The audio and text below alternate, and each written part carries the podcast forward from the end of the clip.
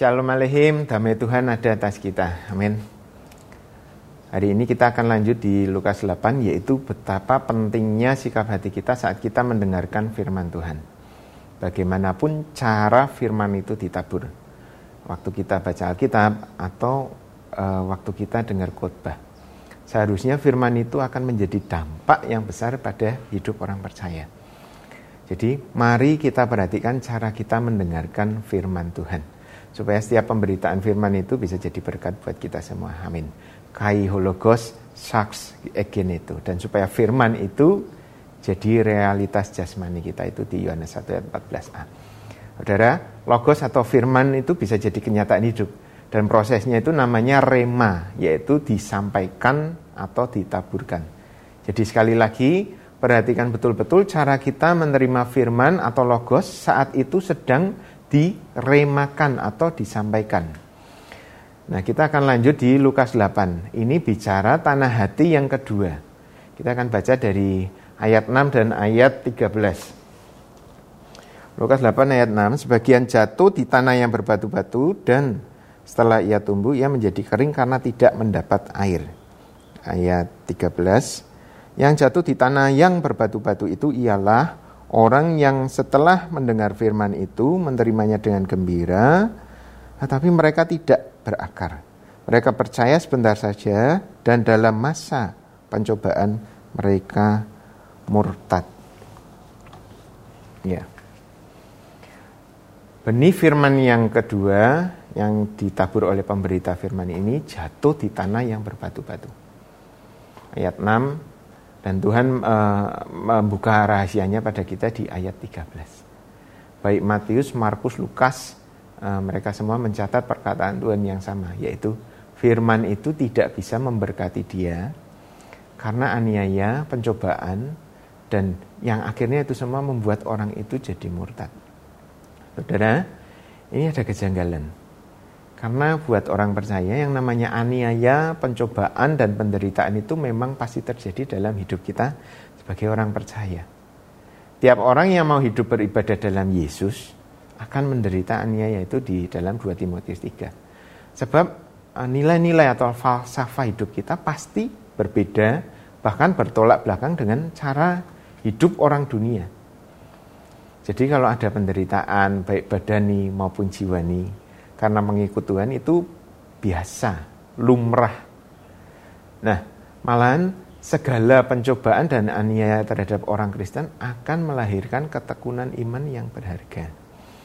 Bahkan melebihi emas kata Rasul Petrus ya di 1 Petrus 1 itu. Tapi kenapa di Lukas 8:13 ini malah sebaliknya? Pencobaan aniaya kok malah membuat murtad. Di sini ada kejanggalan yang harus kita cermati. Apa sih maksudnya batu-batu di dalam hati itu? Saudara, sebelum kita masuk ke makna rohaninya, mari kita amati parabelnya. Tanah berbatu-batu itu kondisinya memang ada tanahnya, tapi banyak batunya. Nah, karena banyak batunya, jadi sifat tanah itu atau lahan itu kalau kita tabur benih di atasnya, maka benih itu akan langsung masuk ke sela-sela batu seolah-olah langsung nangkep dan masuk. Tapi kenyataannya justru batu-batu yang tadinya nangkep benih itu malah menjepit dia dan meremukkan benih itu sehingga tidak bisa tumbuh. Malah tanaman itu mati.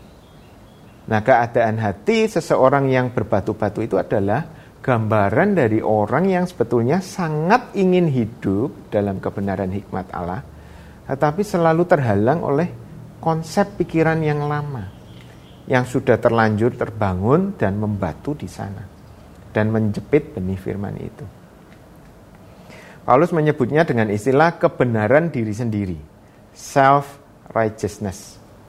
Makanya kita diingatkan bahwa um, hidup kita ini dibangun dari segala jenis perkataan atau firman yang kita lakukan.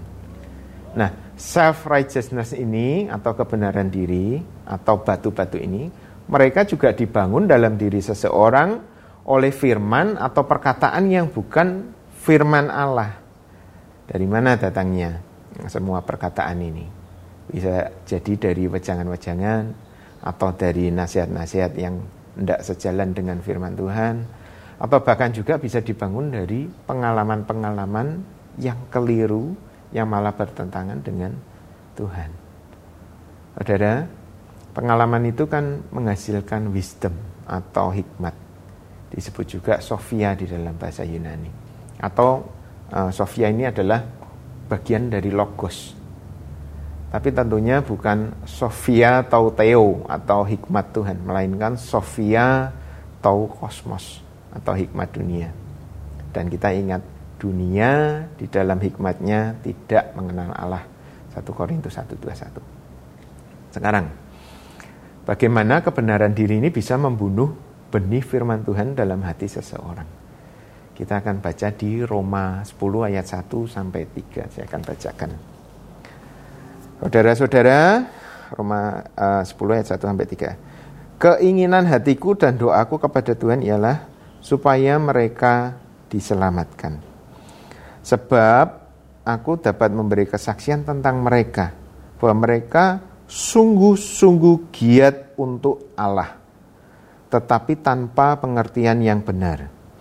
Sebab ayat 3, oleh karena mereka tidak mengenal kebenaran Allah, dan oleh karena mereka berusaha untuk mendiri, mendirikan kebenaran mereka sendiri ya maka mereka tidak takluk kepada kebenaran Allah saya minta tolong tiga ayat ini biar tayang dua menit ke depan terima kasih saudara ayat satu Paulus garis bawahi bahwa dia berdoa supaya orang-orang dengan hati batu ini pun diselamatkan Artinya, setiap firman Tuhan yang disampaikan itu memiliki potensi untuk menyelamatkan kita. Baik jasmani maupun rohani sekali lagi.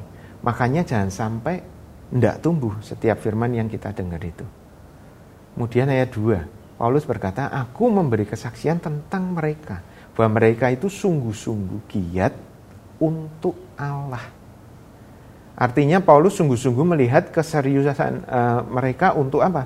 Untuk giat bagi Allah. Tapi, ada tapinya, tanpa pengertian yang sesuai dengan firman Tuhan. Dan tiga ayat ini jelas sekali. Pengertian mereka meleset karena mereka memiliki batu-batu di dalam hati mereka, yaitu apa? Kebenaran mereka sendiri, yang akhirnya melawan kebenaran Allah. Jadi, hati yang berbatu-batu ini bukannya masalah sepele Dampaknya mereka sama, yaitu membunuh benih firman dan hasilnya bisa membuat seseorang itu melawan Allah, tidak takluk pada firman, dan yang paling fatal tidak bisa diselamatkan. Ini menurut firman Tuhan. Ada contohnya saudara. Contoh yang membuat saya sedih karena ini adalah uh, kisah nyata. Pernah satu waktu firman disampaikan anggap saja oleh Bapak B. Uh, Bapak B itu adalah seorang pengusaha dan dia bersaksi bahwa memang sulit untuk hidup benar dalam berbisnis. Nah, ada aniaya, ada pencobaan dan ada kesulitan meskipun bukan secara fisik. Tapi Bapak B ini menyaksikan bahwa dia membulatkan tekadnya untuk mempercayai Tuhan daripada melakukan transaksi bawah tangan. Saudara ngerti kan maksudnya transaksi bawah tangan? Saudara, Kesaksiannya itu luar biasa. Karena dia percaya firman Tuhan, maka Tuhan turun tangan dan menyelamatkan dia di dalam bisnisnya dengan cara yang ajaib dan benar. Kemuliaan Tuhan diberitakan lewat kesaksian imannya dan juga fakta dari perbuatan Tuhan disampaikan di sana. Bahkan pada orang-orang yang tidak mengenal Allah. Tindakan Bapak B ini jadi terang bagi dunia yang gelap dan cemar. Tuhan kita memang dahsyat, amin. Terus beberapa hari kemudian saya ketemu dengan teman, sebut saja Pak C. Nah, Pak C ini adalah seorang pengusaha juga dan dengar firman yang sama juga. Nah, kami ngobrol di parkiran mengenai firman yang uh, sudah ditabur itu yang sama-sama kami dengar itu. Tapi sayangnya, waktu saya dengan sukacita membahas betapa baiknya Tuhan, bahkan Tuhan turut campur tangan dalam dunia bisnis. Eh teman saya Pak C itu malah uh, menyampaikan sebaliknya. Dia bilang omongan uh, Bapak B itu nonsens, nggak masuk akal. Apa yang dia sampaikan itu cuman ideologi. Dia nambahin teman saya ini, pastinya di belakang yang dia sampaikan itu tet dia tetap melakukan hal-hal yang tidak benar. Kemudian saya tanya ke dia, loh maksudnya gimana? Teman saya ini jawab, saya sendiri tahu dan ngalami, meski skalanya berbeda. Nah ini pengalaman atau logos yang bukan Tuhan. Dia ngomong kayak gini, betapa tidak mungkinnya tindakan iman orang itu dalam berbisnis. Maksudnya Pak B. Semua butuh uang, semua butuh main di bawah tangan untuk bisa menyelesaikan proyek-proyek semacam itu. Saya dah ngalamin, eh, kata teman saya itu. Khotbah itu nonsens, itu kata teman saya Pak C. Saudara, sisa lima menit berikutnya ke depan di pembicaraan kami itu adalah usaha saya buat meluruskan dan mengajak dia untuk kembali teguh berpegang pada janji Tuhan. Dan saudara, lima menit itu berakhir dengan sia-sia. Dia tetap keras hati dan dengan giat menyanggah saya yang tidak berpengalaman di dunia bisnis ini. Saya sedih. Sampai sekarang saya masih berdoa buat dia, sudah tidak berhubungan tapi tetap saya doakan. Dan kabar terakhir dia makin terpuruk dan makin salah jalan. Saudara, padahal saat um, bicara di parkiran itu saya yakin betul bahwa benih firman yang ditabur itu adalah tangan Tuhan yang sedang berusaha menolong dia. Tapi aduh, sayang betul. Di dalam hatinya banyak batu-batu, yaitu kebenaran diri sendiri self righteousness. Batu-batu itu meremukkan benih firman yang tadinya dia tangkap dengan cepat. Ini perlu kita waspadai. Saudara, saya rasa kalau dia tidak segera buang batu-batu kebenaran diri itu dari dalam hatinya, maka firman Tuhan memperingatkan bahwa bukan hanya bisnisnya yang tidak uh, terselamatkan, tapi kemungkinan juga jiwanya tapi selama dia masih hidup saya terus berdoa buat dia. Tapi memang keadaannya tepat seperti yang disampaikan firman Tuhan. Dia tidak lagi pergi ke gereja teman saya ini. Malahan belajar filsafat-filsafat kosong dan palsu. Menurut wejangan atau omongan turun-menurun. Ya ini ada di kolose 2 ayat 8. Dan orangnya semakin nyentrik. Tapi sekali lagi selama dia masih hidup saya akan terus doakan dia supaya mata hatinya jadi terang dan dia bisa melihat betapa besar pengharapan dan kekayaan kemuliaan yang disediakan Tuhan Yesus buat dia. Saudara, inilah jenis tanah hati yang berbatu. Saya percaya firman Tuhan akan menjaga hidup kita. Saya juga berharap teman saya mendengarkan apa yang Tuhan suruh saya sampaikan hari ini. Supaya Tuhan dapat menolong dia. Saudara, Contoh kisah ini adalah pelajaran berharga dari Tuhan supaya kita tidak lagi menyimpan batu-batu, wejangan-wejangan turun-menurun yang keliru. Dan pengalaman-pengalaman hikmat roh dunia yang menyesatkan. Waktu kita mendengarkan firman, terima itu sebagai pertolongan Tuhan. Bertobat dan rubah hidup kita. Jangan pernah berargumen dalam batin apalagi mengunggul-unggulkan hikmat yang lain.